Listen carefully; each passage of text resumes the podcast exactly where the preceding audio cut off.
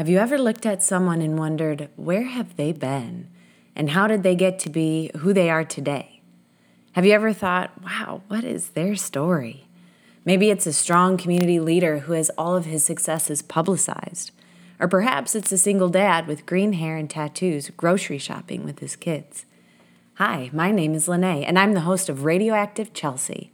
I'm a hairstylist, and I have the privilege of hearing about people's personal lives, the journey they're on, and the lessons they've learned. My conversations with people have enlightened and inspired me, and have also comforted me when I've needed it. I want to give everyone else in Chelsea the same opportunity to listen. Radioactive Chelsea provides a platform for people in our community, people we know, to share their story. These are stories of vulnerability, of triumph, and of real life. Visit radioactivechelsea.com to subscribe on your podcast app of choice.